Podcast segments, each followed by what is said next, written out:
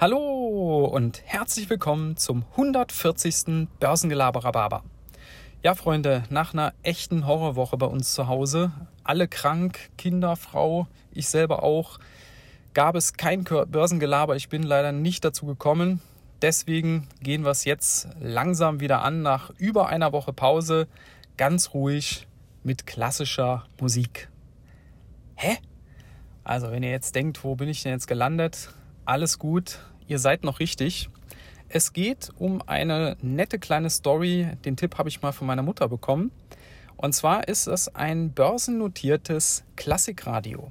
Die Klassikradio AG in Augsburg. Kennt ihr die? Ist ein tatsächlich ein echtes, ein lupenreines Small Cap, wenn nicht sogar Micro Cap. Marktkapitalisierung etwa 25 Millionen Euro. Der Umsatz im letzten Jahr waren etwa 15 Millionen. Der Gewinn lag etwa bei 1,5 Millionen.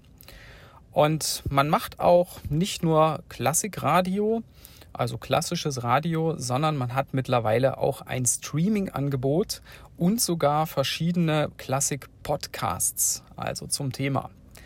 Ja, und wenn man jetzt denkt, Mensch, das hört sich gar nicht so schlecht an, ich höre auch gern mal Musik, dann aufgepasst, schaut euch mal die Kursentwicklung der letzten Jahre an. Die ist leider alles andere als gut.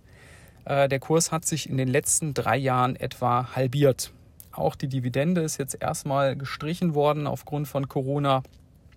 Und von daher ist das äh, so ein typischer Fall von sieht gut aus, ist es aber nicht.